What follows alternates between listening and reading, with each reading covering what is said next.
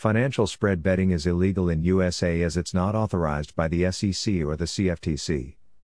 But as per the Supreme Court decision, it is up to the individual states to decide whether spread betting is legal or not.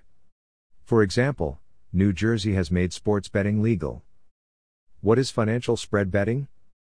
So, what exactly is spread betting? Put simply, it is a method of investing that involves betting on a stock's movement. As with traditional trading, the more the stock's share price moves in your favor, the more profit you can make. However, as with all trading, there is risk involved, and the more that prices move against you, the larger the losses can be. While commonly used in sports, the far more lucrative field is in classical financial markets such as stock indices. Financial spread trading is most popular in the UK. Key benefits and risks Financial betting is popular because of its low margins and high leverage, and tax benefits. Traders can go both short and long, thereby benefiting from a market that falls as well as one that is rising.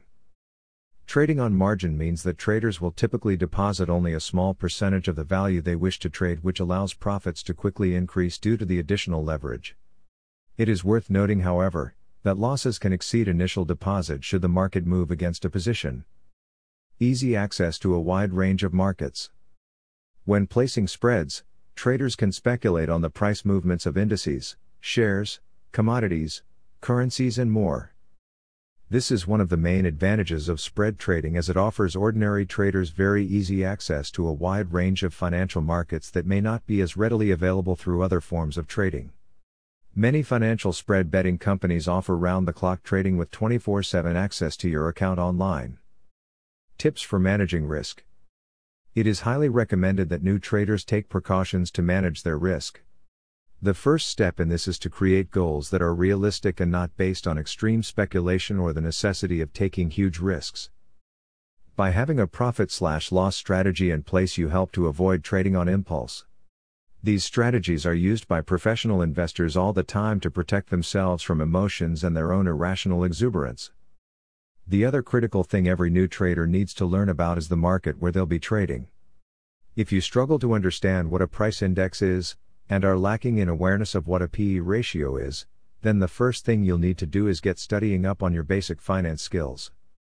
Knowledge of the system is the single most important thing you can do to reduce the risks in your financial spread betting activities. Stop losses. Another major tool for minimizing risk is the stop loss order. A stop loss order works as follows. If you make an investment of £1,000, should the market position fall to a given point, say £1,000 £100, then your trades will automatically be closed. This prevents an investor from losing too much money as everything has a bottom point.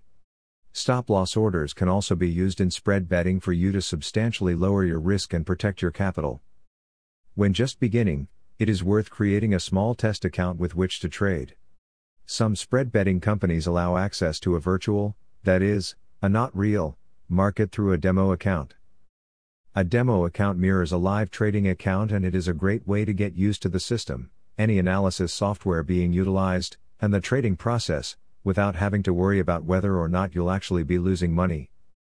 This kind of virtual trading system is commonly used by investors for learning how to trade in traditional stock markets as it really goes a long way in helping beginners learn from their mistakes and understand how to trade successfully, without any risk.